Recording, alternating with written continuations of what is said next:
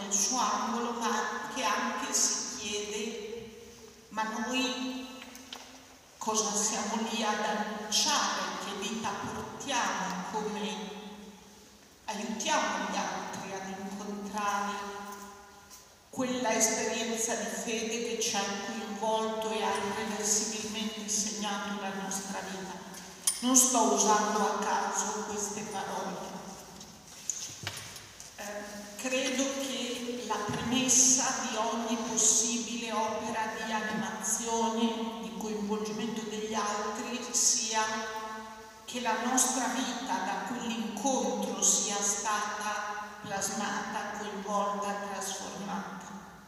Altrimenti saremo gente che va a ripetere agli altri o vuole ripetere agli altri convincendoli qualcosa che non ha convinto noi e capite bene come questo non tiene. Non ha mai tenuto, ma noi abbiamo campato di rendita in Occidente, in Italia, forse in modo particolare, sulla presenza di un cristianesimo eh, largamente diffuso e condiviso da qualcuno, da, sicuramente da più persone di quanto non accada oggi esplicitamente, ma da molti implicitamente, per cui abbiamo vissuto di rendita, ripeto, sul fatto che un substrato di cultura cristiana ci faceva da pavimento più o meno solido, ci siamo abituati a camminare lì sopra e un po' ci siamo addormentati in quel camminare lì sopra.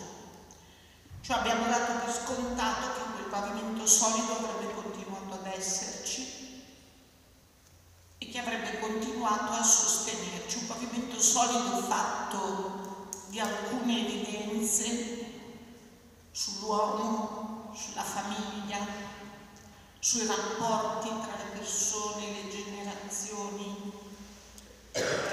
Abbiamo visto, niente che fossimo attenti, abbiamo visto, se non altro perché per esempio la televisione ci ha portato in casa in tutti i modi possibili e immaginabili certi sviluppi e certe indiscrezioni o deviazioni che stavano accadendo in altre parti del mondo, parlo degli Stati Uniti non per americanofobia, ma semplicemente perché alcuni orientamenti, alcune linee di sviluppo in quella società si sono manifestati prima che da noi, abbiamo visto eh, attraverso tanti stimoli e tanti spunti come poteva diventare la convivenza e la vita se quel pavimento solido fosse stato disgregato o meno solido addirittura fosse sparito.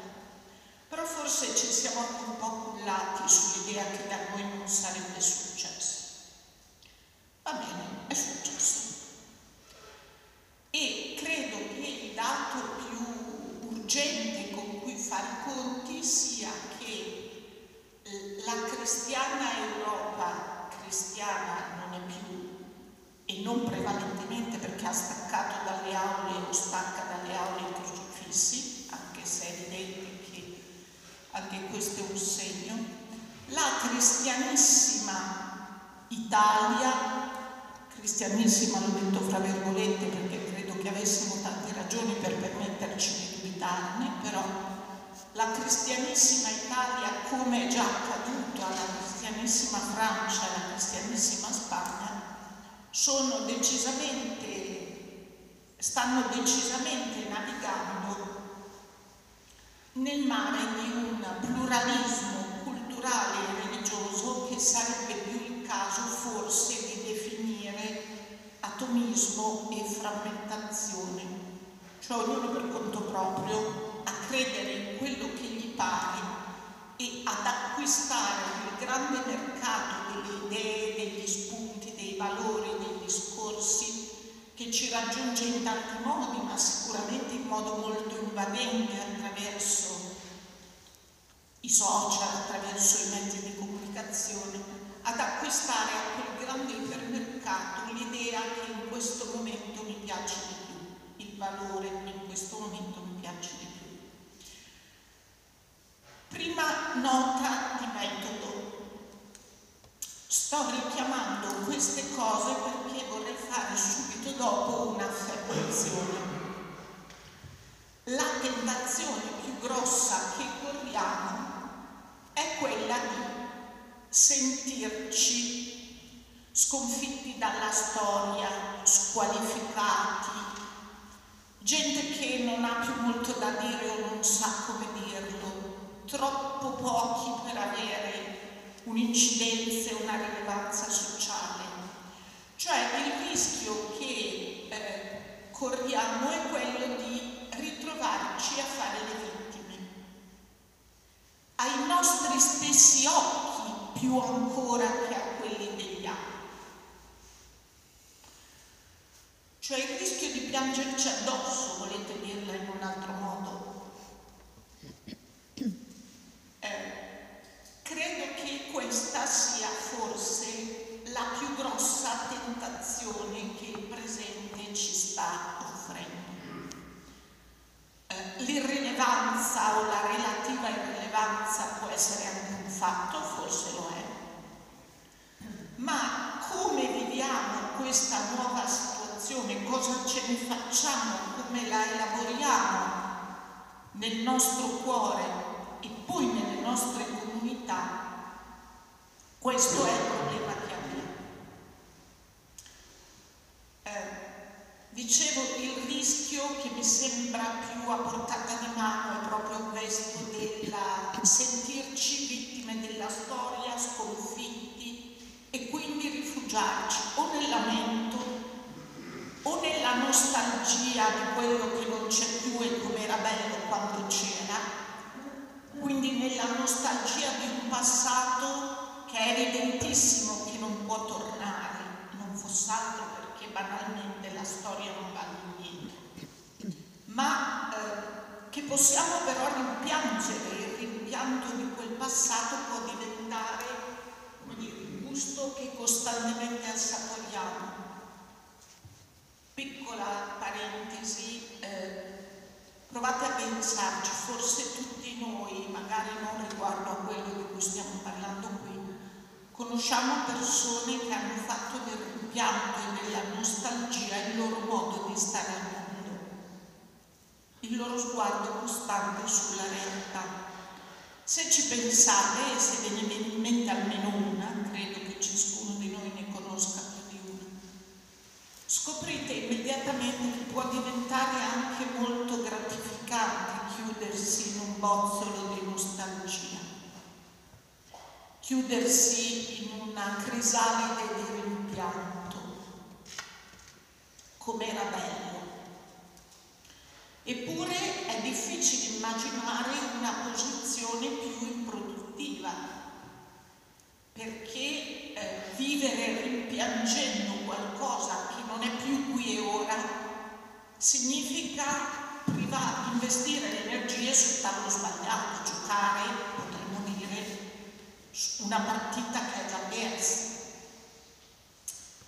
L'altra tentazione accanto al rimpianto e alla nostalgia è facilmente quella del sentirsi sempre più fortezza assediata. Eh, pochi sbeffeggiati, mica tanto efficaci, Chiudiamoci tra di noi. Coltiviamo i nostri orticelli. In fondo è bello stare insieme sentendo che condividiamo lo stesso sguardo sulla realtà, gli stessi valori, magari proprio quelli dagli altri sono eh, ignorati o squalificati o derisi con i numeri e con le realtà che abbiamo oggi, con il decremento abbastanza evidente di tante modalità di presenza che sperimentavamo, eh, più che di fortezza assediata, le dimensioni della fortezza forse non ce le sentiamo tanto più addosso. E più che essere una cittadella, magari ci accontentiamo di costruire dei piccoli fortini. Però eh, attenzione, tutte le nostre realtà corrono questo rischio e possono diventare dei piccoli nidi protetti, difesi, dove si sta bene tra noi e dove ci si rafforza insieme anche in una posizione di accusa disprezzo nei confronti del mondo. La fuga dal mondo tentativo di proteggere tra di noi i nostri valori, eh, il cristianesimo l'ha conosciuta diverse volte nel corso della storia e elettivamente direi siamo di nuovo in una situazione che offre questa possibilità. Eh, questo significa anche che è necessario fare attenzione a con quale sguardo guardiamo questo mondo che sembra che ha preso su tante cose vie così diverse da ciò che abbiamo creduto e crediamo, dai valori che abbiamo affermato e affermiamo, dalle esperienze che riteniamo fondamentali per noi. Fare attenzione a quale sguardo abbiamo sul mondo. Allora, se la tentazione della nostalgia ci invita per essere affrontata a chiederci in quale Dio crediamo, perché chi vive della, di nostalgia implicitamente afferma che Dio ieri c'era e oggi non c'è. In quella storia là era presente e oggi invece, chissà, forse si è addormentato, suggeriva Elia ai profeti di Baal. Quindi se la tentazione della nostalgia per essere superata esige che sappiamo farci una domanda seria su ma io credo in un Dio che agisce dentro la storia ed è presente oggi in questo pezzetto di storia qui non meno e non meno efficacemente di quello che accadeva nella storia più trionfante o più spavalla di ieri, credo in un Dio che appartiene anche lui al passato. Ma se è così non è il Dio vivente, non è il Dio che si è presentato a Mosè che gli chiedeva il nome con quello straordinario nome, io sono colui che sarò. Frase contorta che dice, non dice, ma che in realtà dice una cosa. Dio assicura la sua presenza. Dice, dove tu andrai io ci sarò. E ci sarò allora con l'agire che tu avrai la possibilità di sperimentare. Ma dicendo così dice anche non rinchiudermi nei tuoi schemi. Forse non farò le cose che ho fatto ieri. La promessa è io sarò con te, non farò sì che tutto ti vada bene. Poi tutte le volte che ci viene questa idea basterebbe ricordare un attimo la parabola umana di Gesù e già eh, non gli è andato bene granché. Allora, se la tentazione della nostalgia ci spinge per essere superata a chiederci in che Dio crediamo, la tentazione del fortino, del coltivare il nostro nido, ci spinge per essere superata a chiederci quale sguardo abbiamo sul mondo. Cos'è per me il mondo? Che cos'è questo mondo che la scrittura ostinatamente ci presenta come mondo amato, mondo voluto, da Dio, mondo di cui Dio, mentre lo plasma con le sue mani, continua a dire e vide che era buono, buono, molto buono. E badate, dire e vide che era molto buono non significava, come ben sappiamo dalla prosecuzione di quel racconto, che lì tutto sarebbe andato bene, che questo uomo creato da incredibile condizione della libertà di accogliere oppure no il dialogo con lui, lo avrebbe accolto e avrebbe stretto alleanza. Non è questa la storia. La storia, la nostra storia con Dio, la storia di Dio col mondo è la storia di un'offerta che Dio costantemente rinnova a un uomo che abbastanza costantemente fa una gran fatica ad accoglierla e spesso preferisce percorrere altre strade. Ma questo è il nostro Dio. E questo è il mondo amato. Dio ha tanto amato il mondo da mandare il suo figlio perché chi crede in lui abbia la vita eterna. Dio ha tanto amato il mondo che non vuole condannarlo ma salvarlo.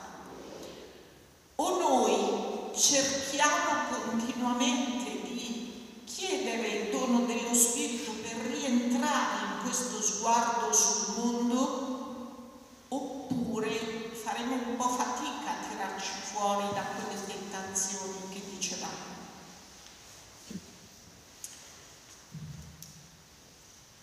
C'è un punto della storia, ne parla un domenicano straordinario vive al Cairo, si chiama Adrian Candiani ed è vabbè, un islamologo, vive in paese islamico, ha studi islamici, ma sta dicendo delle cose molto forti e molto importanti sulla presenza cristiana oggi. È un francese, vive in terra musulmana, che è una buona accoppiata per, come dire, sentire sulla sua pelle con urgenza le crisi e le criticità di questo tipo.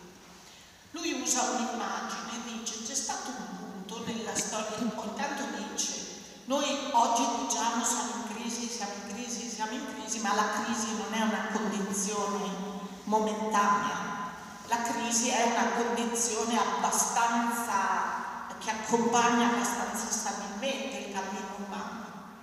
Ci sono dei momenti in cui le crisi diventano più evidenti e affiorano in modo più chiaro a una consapevolezza condivisa. Ma questa, dice lui, è una risorsa, non è un dramma. Come dire, il problema non è che siamo in crisi, il punto è, lo sappiamo? Accettiamo questa realtà e quindi usiamo l'energia per chiederci come starci dentro? E lui utilizza un'immagine che è quella presa dalla vicenda del profeta Geremia, che naturalmente non ho qui lo spazio per raccontarvi per esteso, ma richiamo solo l'essenziale del punto su cui le sue osservazioni si soffermano. Geremia, che vive al tempo della deportazione in Babilonia, continuava da parte di Dio a recare ai suoi connazionali questa parola. Arrendetevi a Babilonia lasciatevi deportare, andate quasi con fiducia dietro a questa corrente della storia che vi sta portando in quella direzione. E poi dice anche, e là dove andate, cioè a Babilonia, nel, nel, nella mezzaluna fertile in qualche punto dove venivano spostate queste popolazioni, là dove andate, scrive lui ai deportati, eh, cercate il benessere del paese in cui sarete deportati. Cioè non state lì a piangervi addosso, mettetevi al lavoro, sposatevi, piantate campi, eh, seminate campi, scusate, eh, piantate vigne, fate figli. Geremia ha avuto una vicenda terribile perché gli davano del collaborazionista, giustamente dicevano che, indebol- che le sue parole indebolivano la capacità di resistenza del popolo di Israele. E lui, nonostante tutto, continuava ostinatamente a portare questa impopolare parola da parte di Dio. Ma cosa in realtà era in questione, in questo messaggio affidato a Geremia? era in questione il non vivere rimpiangendo un passato che non c'era più. Gerusalemme era già stata distrutta, il Tempio non c'era, si poteva vivere di nostalgia di ciò che non c'era più o si poteva rimboccarsi le maniche Geremia ha l'incarico impopolarissimo, perché alla fine ci lascia la pelle non da parte dei babilonesi ma dei suoi connazionali.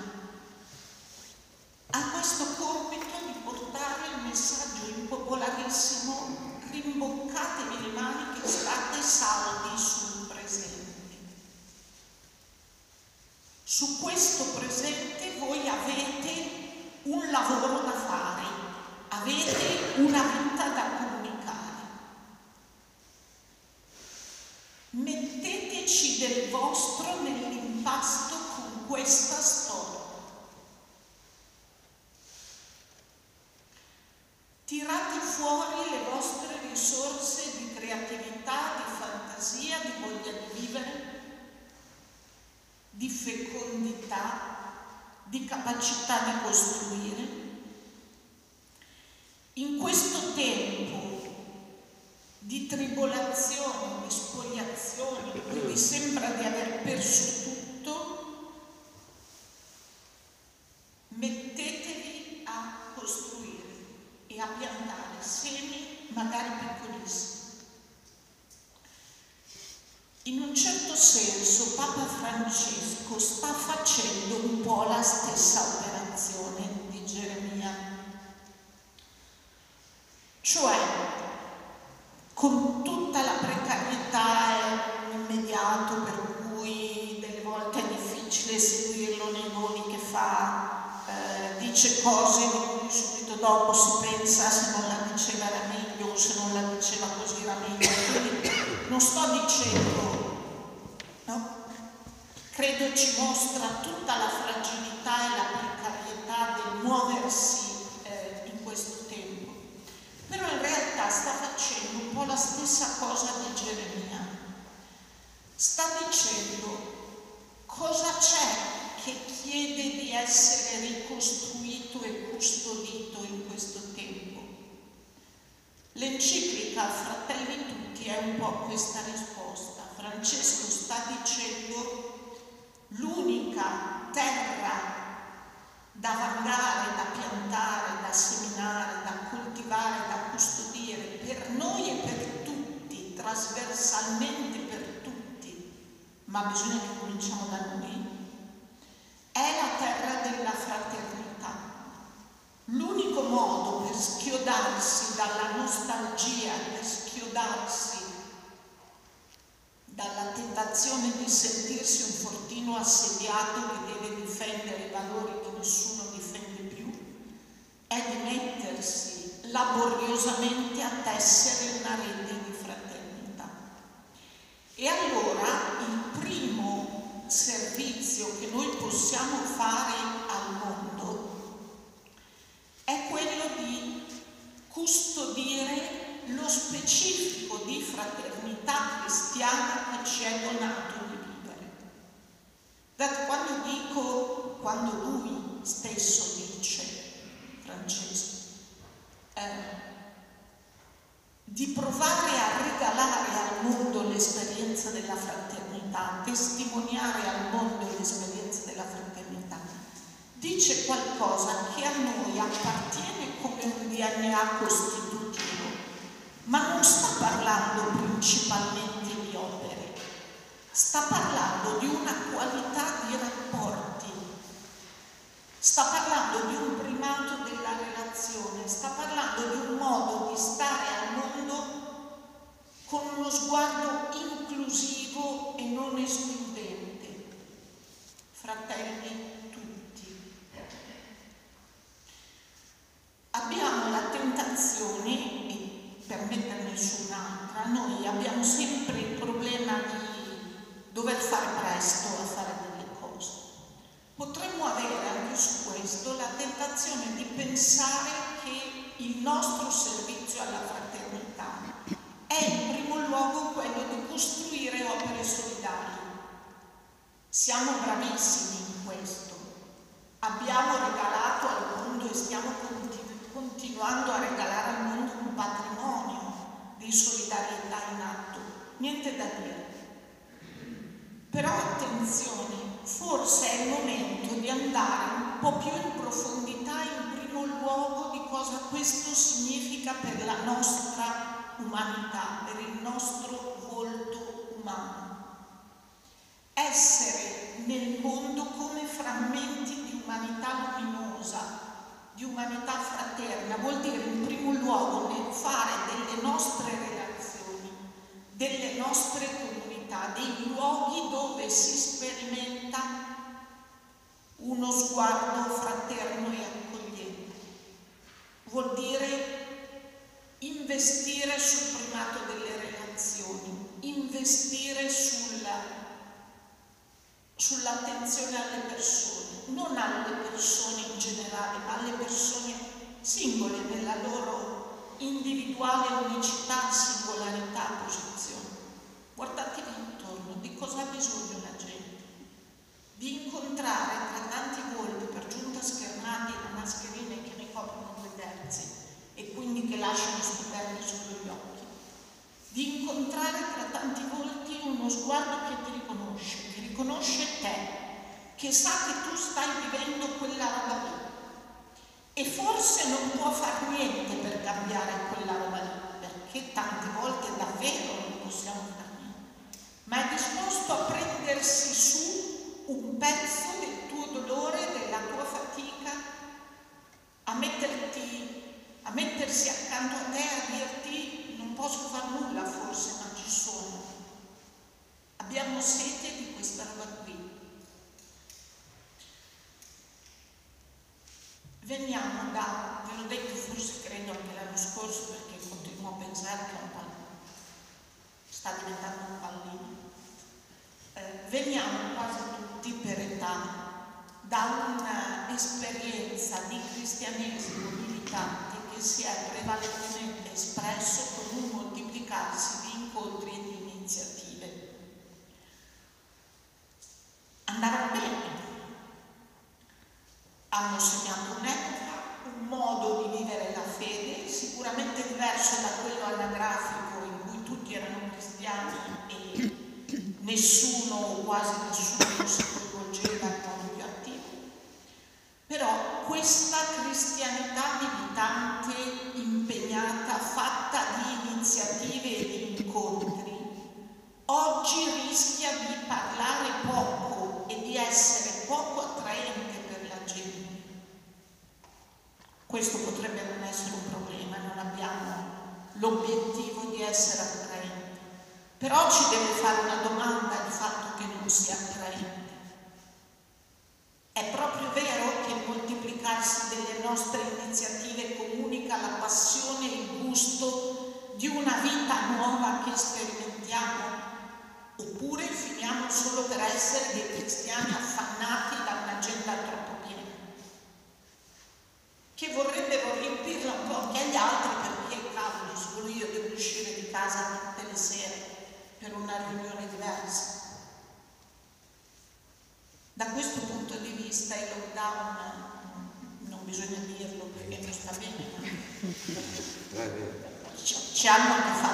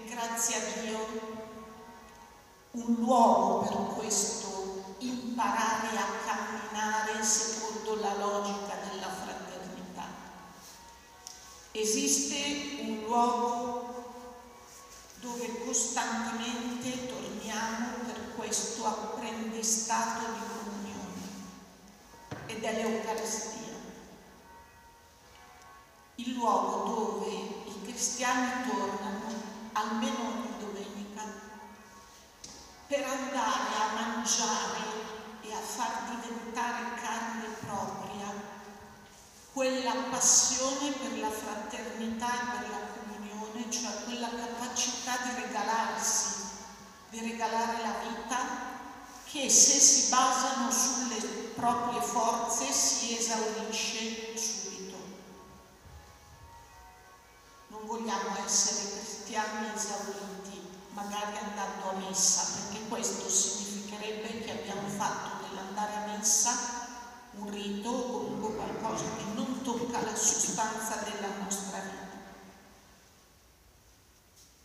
Noi cristiani non siamo migliori degli altri, siamo come gli altri, incapaci di donare la vita, incapaci di vivere relazioni realmente decentrate, non basate sul bisogno di autoaffermazione e di autogiustificazione del Dio.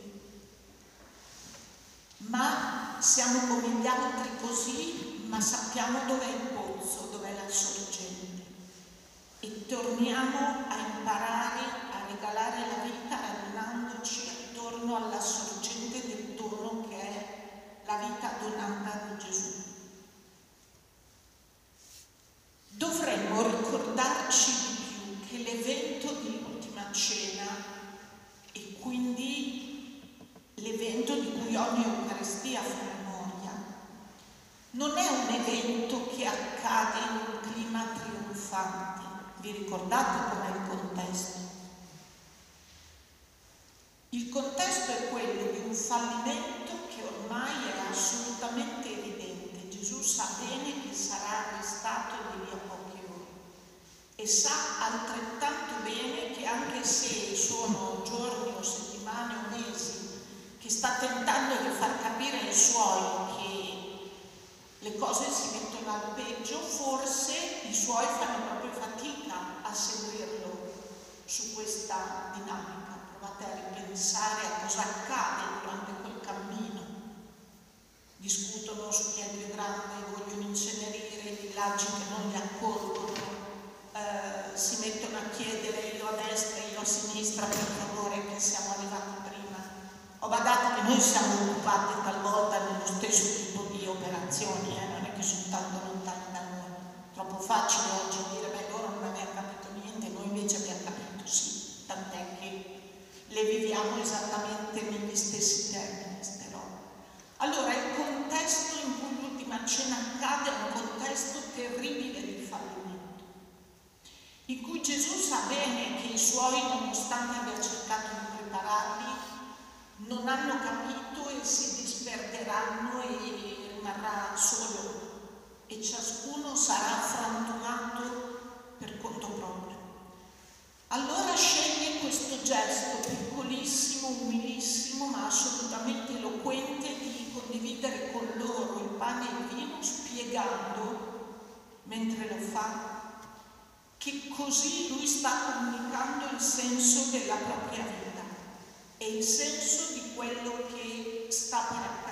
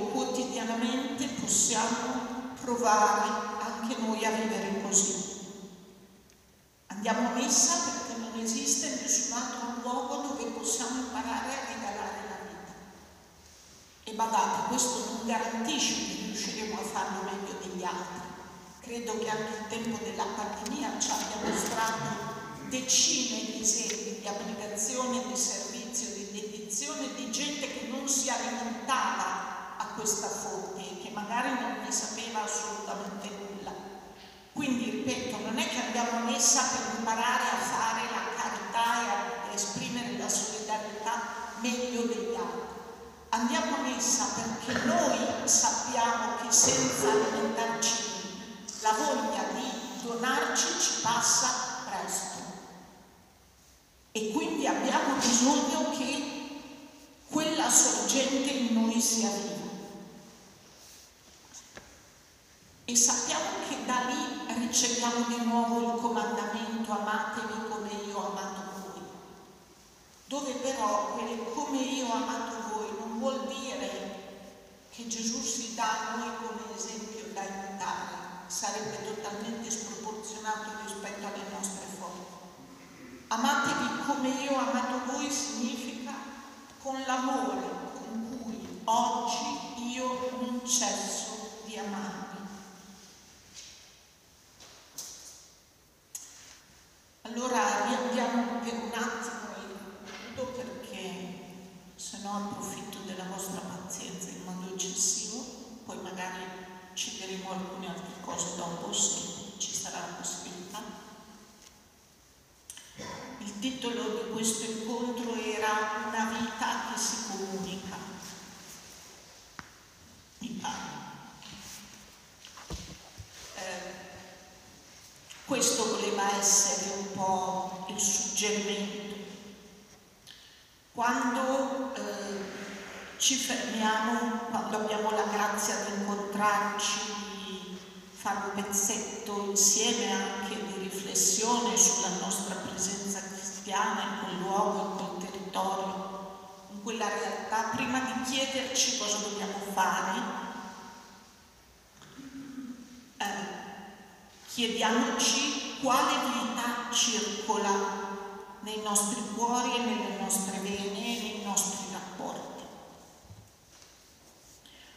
Forse il primo eh, modo di rimettersi al lavoro, per usare il linguaggio di Geremia, di seminare campi e piantare vigne in questo paese in cui oggi il Signore ci fa abitare, in questo pezzo di storia in cui ci ha collocato, è davvero diventare più coscienti di questa vita che ci è già donata.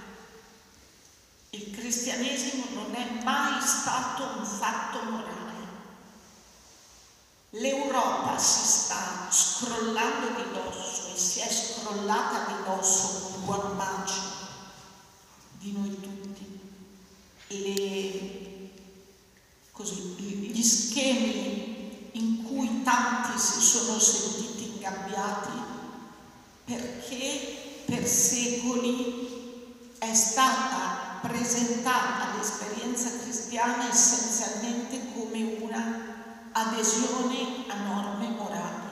Guardate, non sto dicendo che una morale non c'è, certo che c'è, perché quella vita di cui sto parlando è una vita esigente.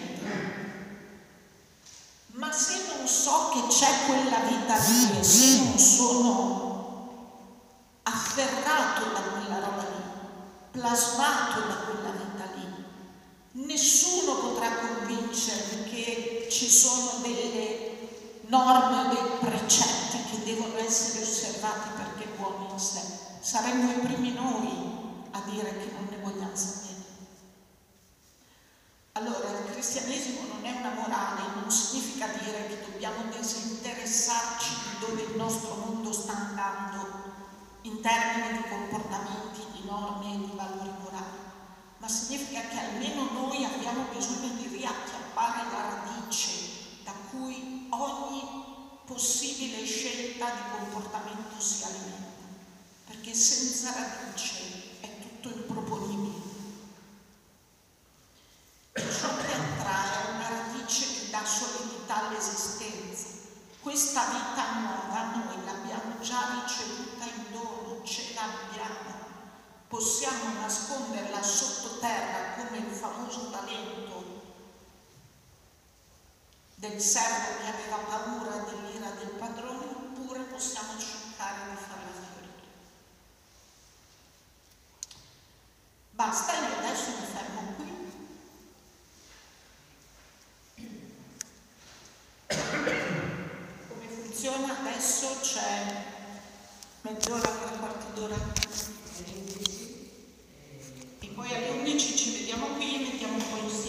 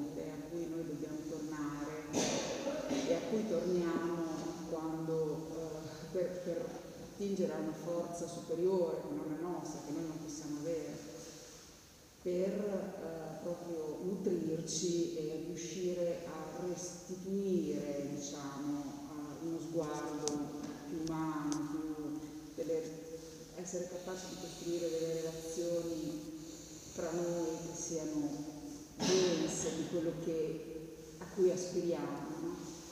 E questo io sì, eh, mi è veramente convinto, ma il problema viene dopo per me, cioè come veramente riuscire ad arrivare a questa forza, cioè che cosa dobbiamo fare per veramente assimilare questa forza? Perché noi possiamo andare verso l'Eucaristia, io sento che è quella la fonte.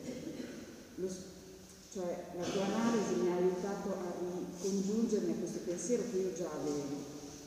Però il problema è veramente per me, almeno, poi una volta che ci sono, che eh, questo momento, no? cioè, lo, vado, faccio la comunione, vivo l'Eucaristia, ma poi la vivo veramente, cioè non so, non so cosa, a volte non so cosa sto facendo, cioè mi è difficile eh, veramente partecipare di questo momento e sentirmene nutrita.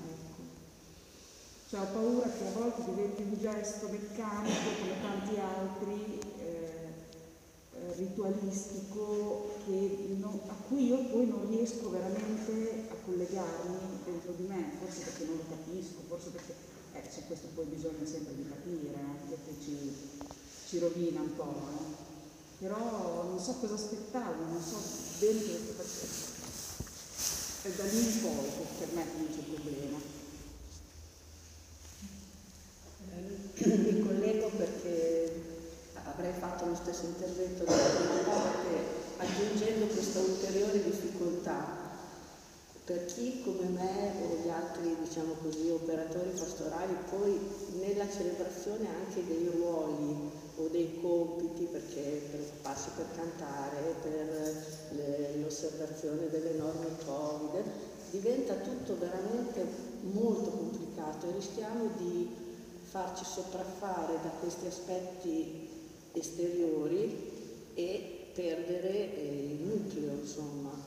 D'altronde eh, possiamo spazzare via tutto, ci vuole anche un po' di organizzazione, di preparazione, eccetera. Quindi trovare la maniera per armonizzare queste cose e, e, non trasmettere il lamento, ma oggi è la domenica della gioia, no?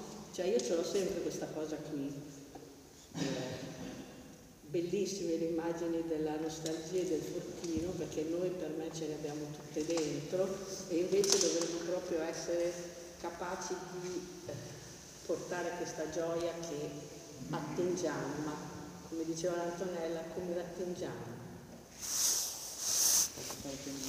Sarò confuso credo, però una, a me ha capito anche me il ragionamento del rifugiarsi, no? penso che da un certo punto di vista possiamo chiamarlo anche vittimismo, no? il fatto di dire sono qua, insomma, devo capire, meglio stare dentro, sono in una situazione nuova, intorno a me è tutto diverso rispetto al mio passato, quindi mi rifugio no? in, questa, in, questa, mia fortezza, diventa un atteggiamento anche un po' vittimistico, gli altri non lo possono capire, quindi io mi, mi anco al passato. D'altra parte la nostalgia dicevamo è questo percorso. D'altra parte la gente è un sentimento umano, noi siamo di carne, no? quindi eh, non lo vedo così negativo, cioè voglio dire è un po' anche un appiglio, no? nel senso di eh, ripensare alle mie radici mi dà anche un po' di forza, quindi sì, lo capisco il ragionamento di dire che può essere una, un atteggiamento sbagliato, però vorrei anche come dire, riconsolidare a volte il mio percorso pensando anche a quello che sono stato ero prima, da dove sono partito. Cioè non vorrei cancellare senza però effettivamente farlo diventare un diffuso negativo. Ecco. scusate, sono stato confuso, però volevo, ho fatto questa riflessione. Spezzare una lancia Sì, zia, Aspetta, dammi una- Ancora? È connessa? No. Allora dopo, se no devo freno. Ok.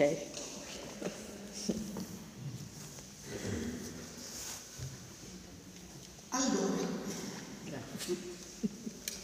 no, intanto parto dall'ultima cosa.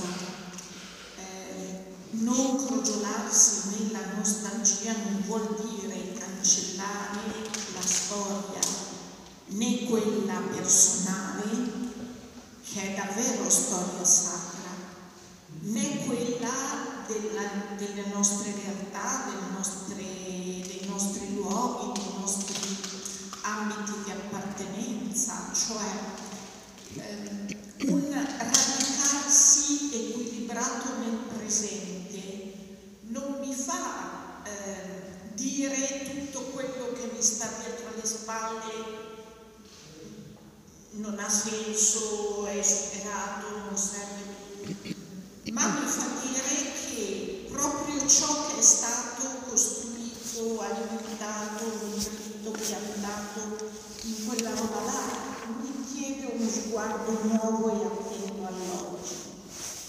Quando Geremia dice ai deportati a Babilonia, cercate il benessere del paese nel quale siete deportati, gli dice non state a piangere perché non siete più nella vostra terra, ma simultaneamente gli dice coltivate, seminate, piantate, eccetera. Quindi usate tutto ciò che quella storia lì ha costruito in voi, di capacità, di fecondità, eccetera, per, per stare con i piedi ben piantati sull'oggi. Per cui sono assolutamente d'accordo sulla eh, la parola nostalgia una parola ambigua.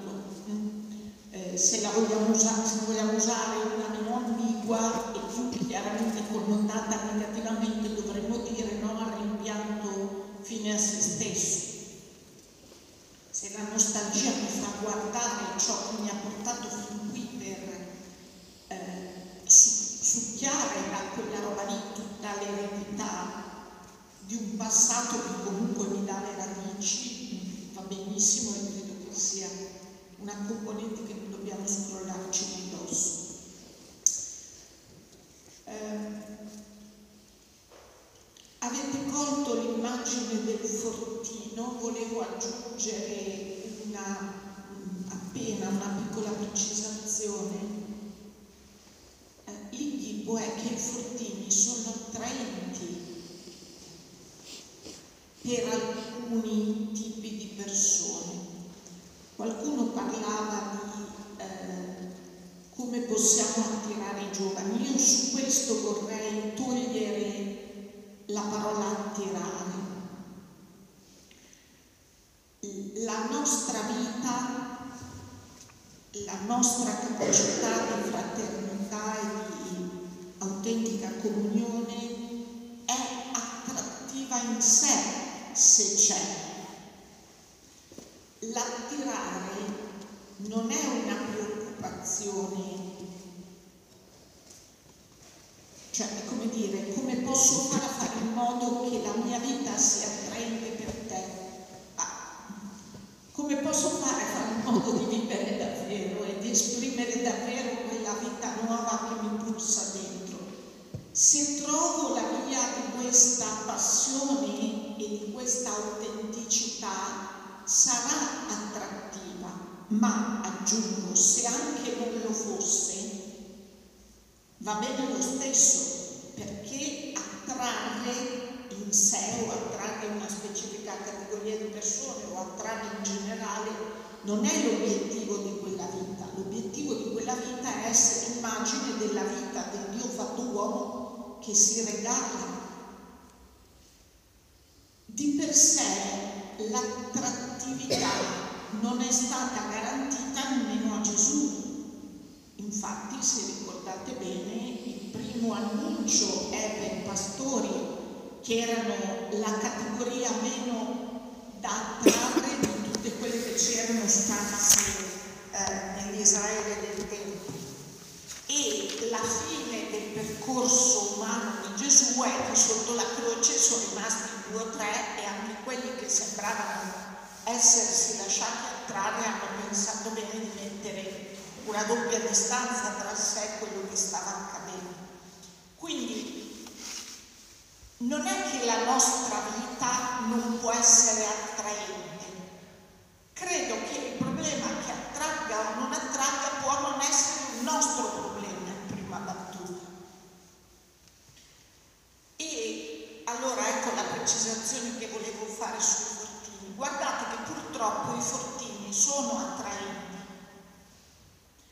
Io sono sempre spaventatissima quando guardo, lo guardo poco, eh, ma eh, quando guardo com'è la situazione delle vocazioni, ad esempio nei monasteri maschili e femminili, e scopro che la maggior parte dei monasteri che hanno quelle esplosioni di vocazioni sono monasteri talmente tradizionalisti nello stile di relazione con l'esterno, di celebrazione, eccetera, che la logica che affermano nei fatti è davvero la logica del fortino, la logica della separazione. Allora non è che i fortini non sono attraenti, purtroppo i fortini sono davvero attraenti, soprattutto per persone che hanno bisogno di un contenitore molto rigido, molto solido, che dia loro l'impressione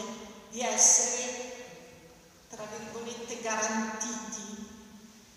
Mentre una vita che si dona non è garantita, una vita che si dona è una vita esposta, è una vita a rischio di contaminazione, di fallimento, di sbucciarsi le ginocchia, di infangarsi i vestiti, ok?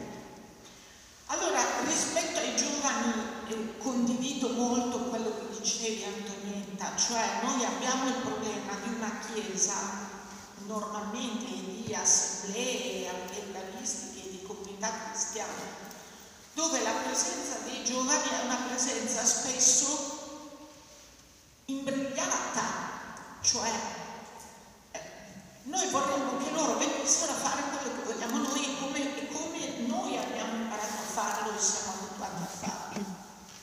E loro ci stanno dicendo che questo linguaggio non gli parla, che questa liturgia non gli parla, che questa non ce l'avremo noi la risposta a questa, però sentite questa ve la leggo perché è troppo bella, dopo vi dico quando è che è stata scritta e da chi. La Chiesa cercherà di farsi sorella e madre degli uomini, cercherà di essere povera, semplice, umile, amabile nel suo linguaggio e nel suo costume. Cercherà di farsi comprendere e di dare agli uomini d'oggi facoltà di ascoltarla e di parlarla con facile e domestico linguaggio.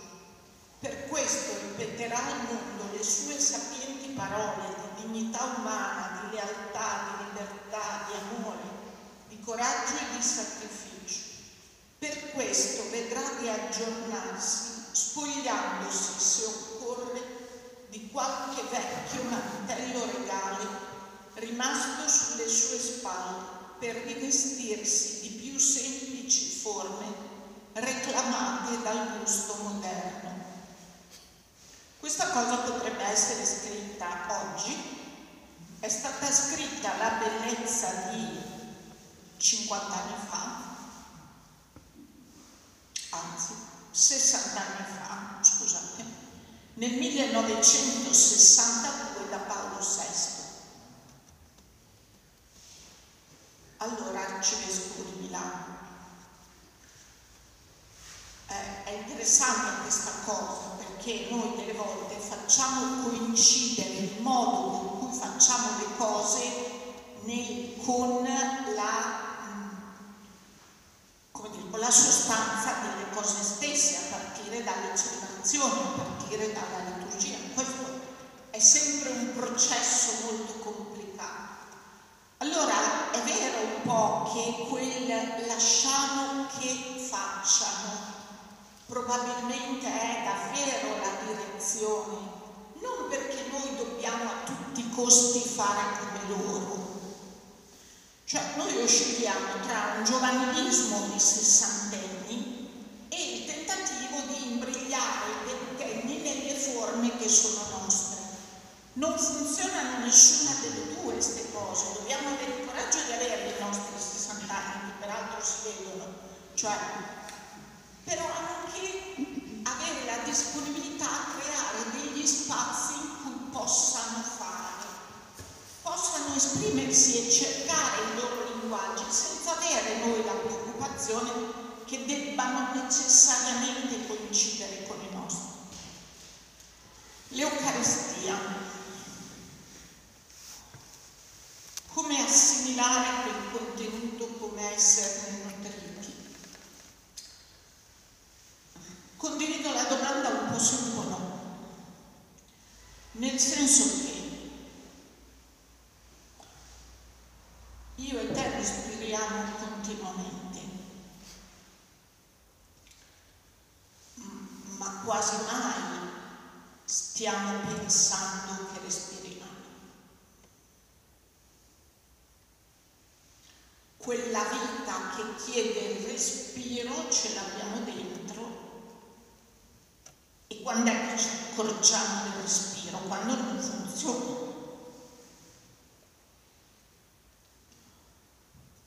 Un po' l'Eucaristia è così, che non vuol dire eliminare tutta quella preoccupazione che tu esprimevi di viverla bene, eh?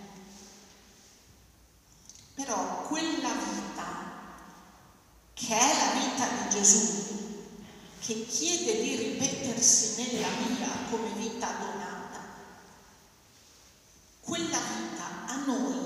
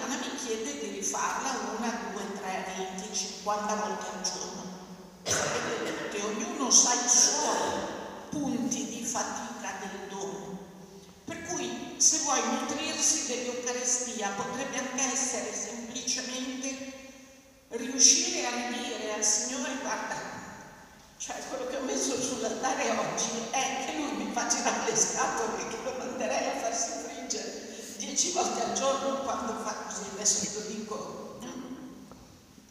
O che quel figlio con quella angoscia mi sembra inavvicinabile, mi pare di non trovare il bandolo della porto quella roba lì e non è che mi viene in mente la lampadina che si accende che mi dice come fare, perché troppa grazia. Io esco col, con la mia domanda, però con la mia domanda è la certezza che quella vita di dono, quella vita regalata, che già appartiene a me in forza del battesimo, lì si è come un po' rafforzata, consolidata. E che Gesù mi dice in quel momento, dai che riproviamo insieme.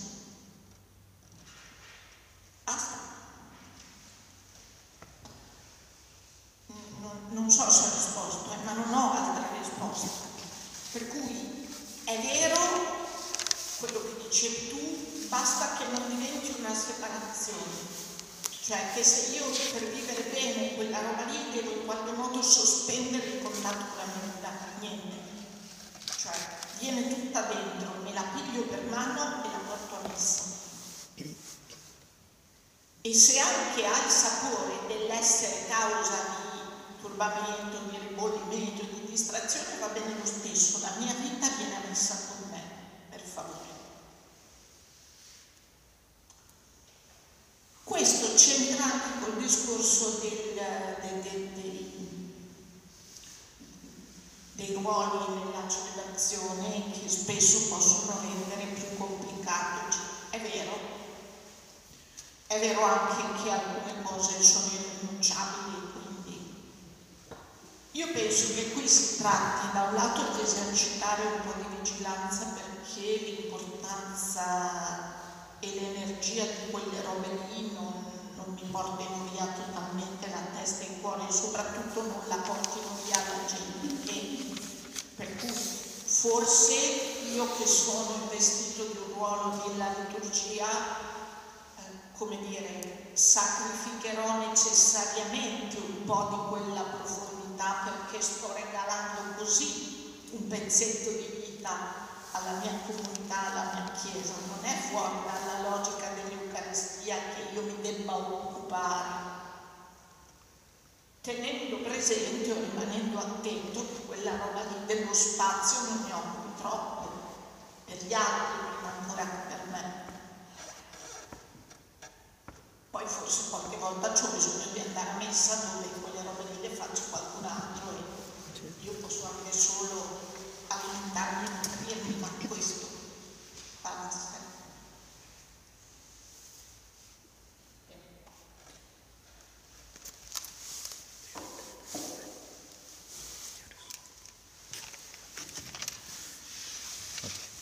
Ehm, alcune riflessioni. Acceso? Sì. Ci mette un po', ci sì, mette sì. un po'. E poi deve stare vicino. Deve stare in su. Però Sì, sì, va bene, va bene. Allora, ehm, mi chiedevo un aspetto comunitario e un aspetto personale, cioè come passare da una cristianità, quella che abbiamo vissuto noi, diciamo, fatta di incontri, iniziative, idee, tante cose, a una fatta invece di accoglienza e relazione, quindi più, più umana, più semplice anche. Come passare a questo nell'ambito dell'unità pastorale della parrocchia. Noi nei nostri progetti pastorali un po' ci abbiamo provato, ma anche i vescovi l'anno scorso ci hanno molto invitato a, a passare da- dalle cose da fare alle relazioni da- da- da curare. Questa è un po' una strada però che dobbiamo ancora percorrere e capire a fondo, non so, passare dalle cose da fare a gruppetti, gruppetti che cercano relazione, non so, bisogna che ci ragioniamo a livello proprio operativo. L'altra cosa invece è noto nella mia esperienza che la relazione è curata soprattutto dalle donne, cioè la capacità di curare la relazione è soprattutto femminile. Questo forse vuol dire qualcosa adesso, non lo so, però insomma certamente questo genio femminile forse è il momento oggi di, di esprimerlo. L'ultima cosa è, una, questo è proprio molto personale, in questi, nei miei momenti di crisi, penso che anche forse in questo momento di crisi comune, diciamo così, proprio la seconda lettura di oggi a me mi aiuta sempre moltissimo. Questo siate sempre lieti nel Signore, sempre, non quando vi va, vi va bene, quando tutto funziona, quando c'è molta gente, quando siete bravi, sempre e sempre. E anche l'invito di eh, non angustiarsi, ma in ogni circostanza far presenti a Dio le richieste, i problemi. Questa chiave della gioia è interessante, molto buona, insomma, così.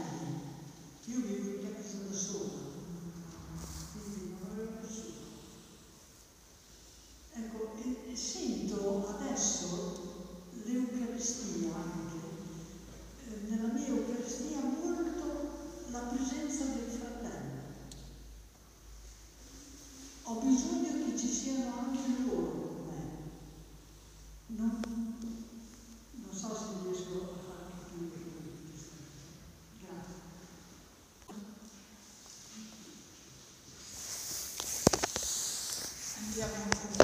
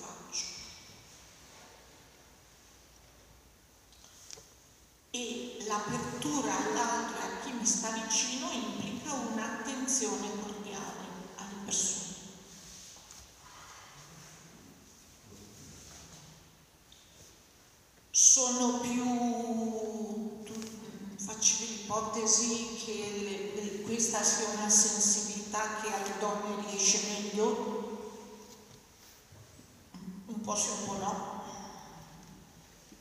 Cioè, credo che ci sia una sensibilità femminile alla dimensione delle relazioni che è uno specifico femminile, però di per sé non garantisce che sia un'attenzione autentica perché può diventare una sensibilità alle relazioni che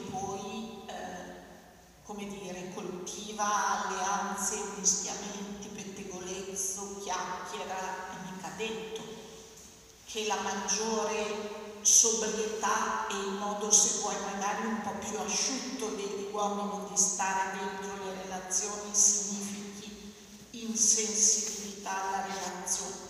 Per cui direi è sicuramente vero che donne e uomini hanno da giocare in questo primato della relazione il loro specifico volto. Mi dispiacerebbe immaginare che degli uomini per mettersi ad aver cura con più attenzione delle relazioni debbano sentirsi di, ripropur- di riprodurre modalità femminili, no? Vorrei che trovassero le loro, che magari sono diverse, anzi sicuramente sono diverse, che se in quella situazione lì ci stanno però eh, certo che eh, stare nei luoghi e animare gli uomini con un primato alla relazione significa delle cose che dobbiamo ancora scoprire. Forse questo è un po' il terreno provocazione che ci sta davanti. Perché abbandonare un po' la sicurezza del ci troviamo per fare questo, per avventurarsi sul terreno sicuramente meno solido, perlomeno certamente meno conosciuto del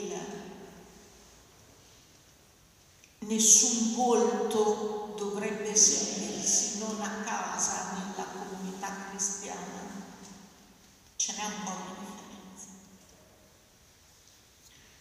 Non è che ci chiede di non fare nulla, forse ci chiede di spostare un po' di energie su un altro fare.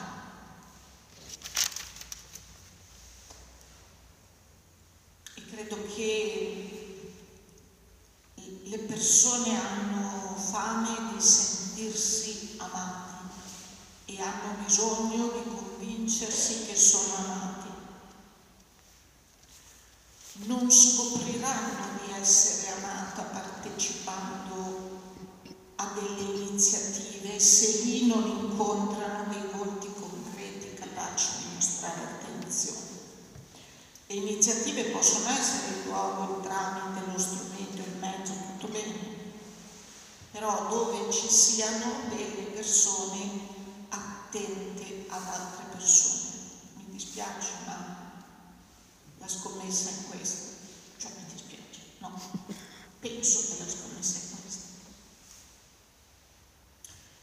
Eh, anche perché quell'altra cosa che dicevi, che è interessante, la cosa della seconda lettura di oggi, no? eh, siate sempre lieti, appartenete al Signore. Uno non è che gli serve sentirselo dire, anzi, se glielo dici facile che si arrabbia, niente niente che stia vivendo qualcosa di difficile. Però lo vede se tu stai dentro la tua vita, non con un sorriso a 32 denti inossidabile qualunque cosa accada, ma con una sorgente di pace, di gioia profonda che le circostanze, anche le più avverse, non riescono del tutto a spegnere. Anche se ci puoi, dopo certe batoste della vita, ci puoi impiegare degli anni per attraversare. Eh? Non vuol dire non soffrire. Siate sempre lieti, appartenete al Signore, vuol dire la consolante certezza di sapere che la tua vita non cade nel vuoto anche quando ti sembra che stai precipitando nel baratro del nulla. Ma questa è una roba che non è che serve dirla. Uno la può intuire se tu lasci che sia sufficientemente vicino da vedere come tu stai dentro.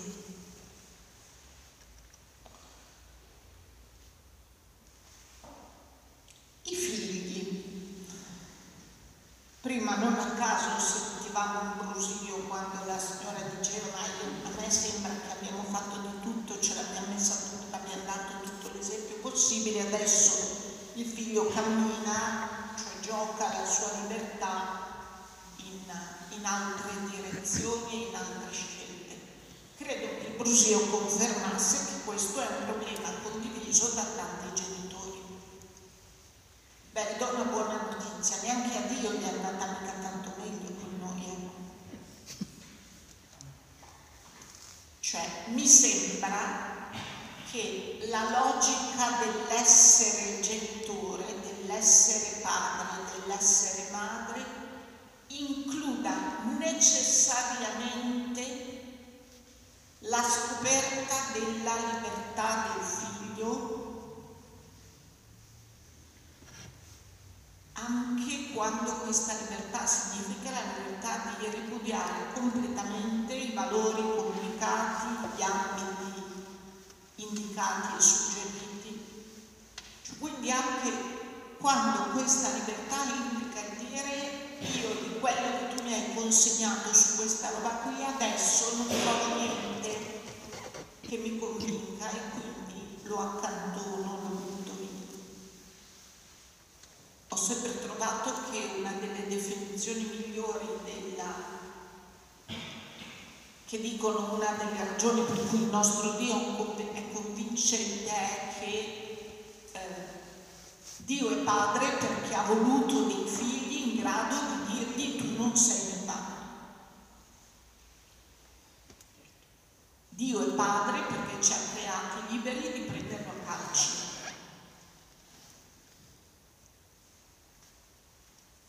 E lui, volendo, ci aveva la possibilità di programmarci in modo tale che l'offerta di relazione che lui ci ha fatto funzionasse, ma non ha voluto farlo.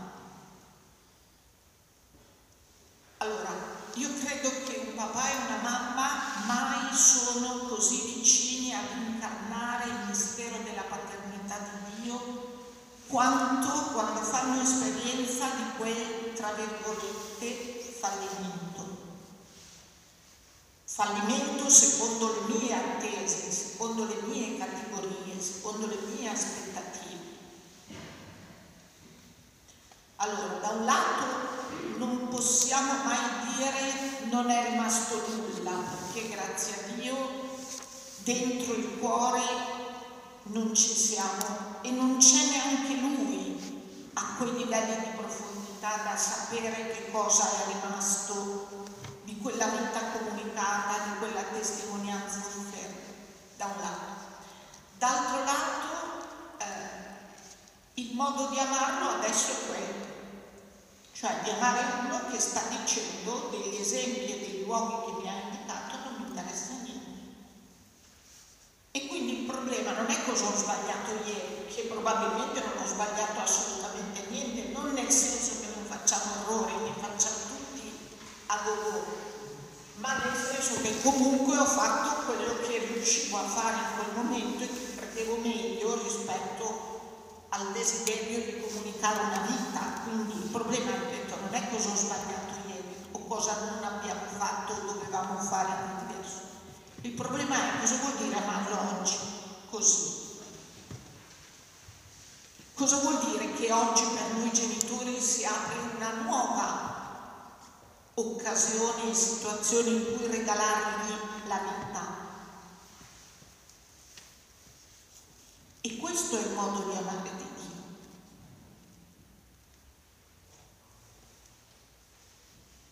Ripeto, sono convinta che questa è una delle caratteristiche dell'amore del genitore.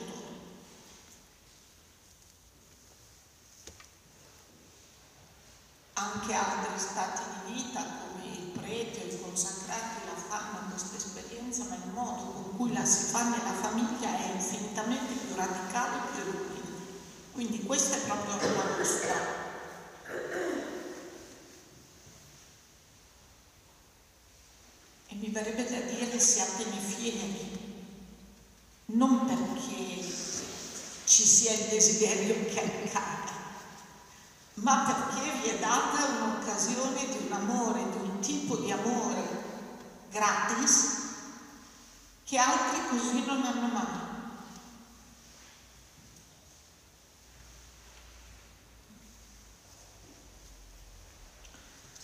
La scoperta o la riscoperta che mi mancano gli altri.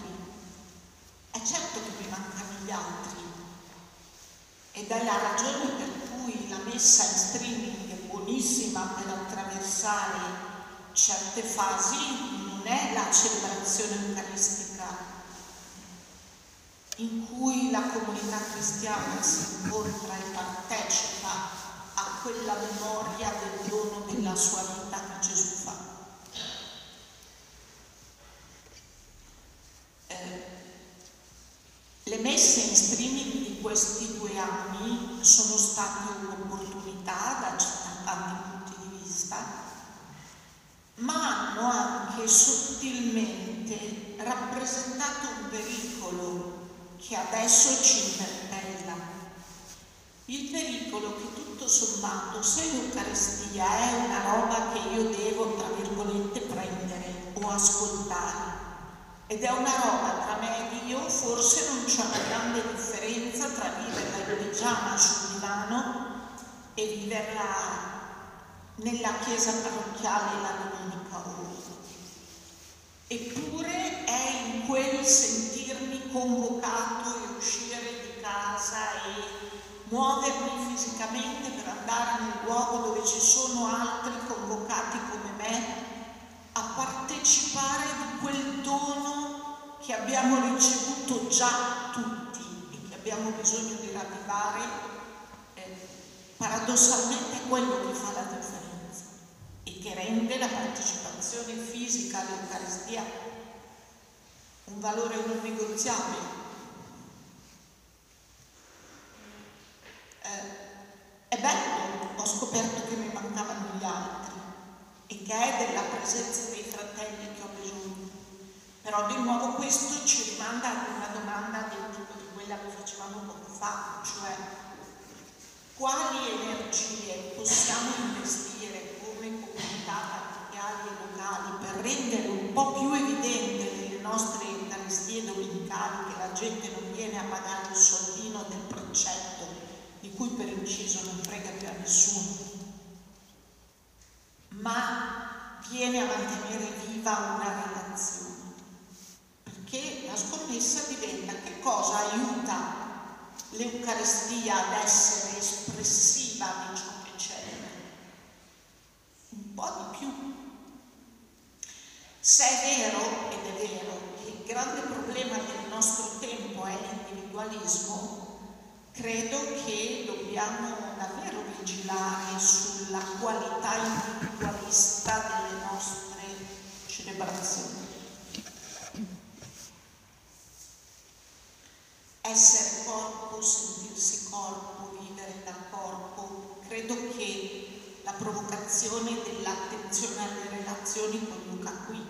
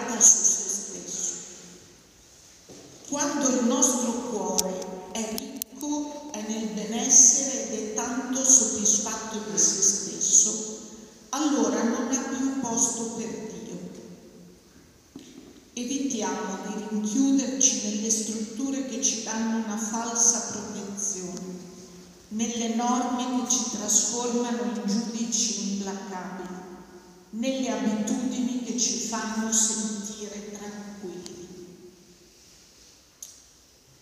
E poi l'altra cosa, eh, la, la, prendo da, sono tre suggerimenti che Don Elio dava ai preti parlando della pastorale in questo tempo. Lui diceva eh, come avere cura della fraternità, come far crescere la fraternità procedere verso la fraternità universale noi possiamo avere cura della fraternità cristiana, che è il cuore dell'esperienza ecclesiale. E diceva vi suggerisco alcune attenzioni. La prima, è molto bella, la divulgazione del bene. Preoccupiamoci di far circolare la notizia del bene che accade, del bene che vediamo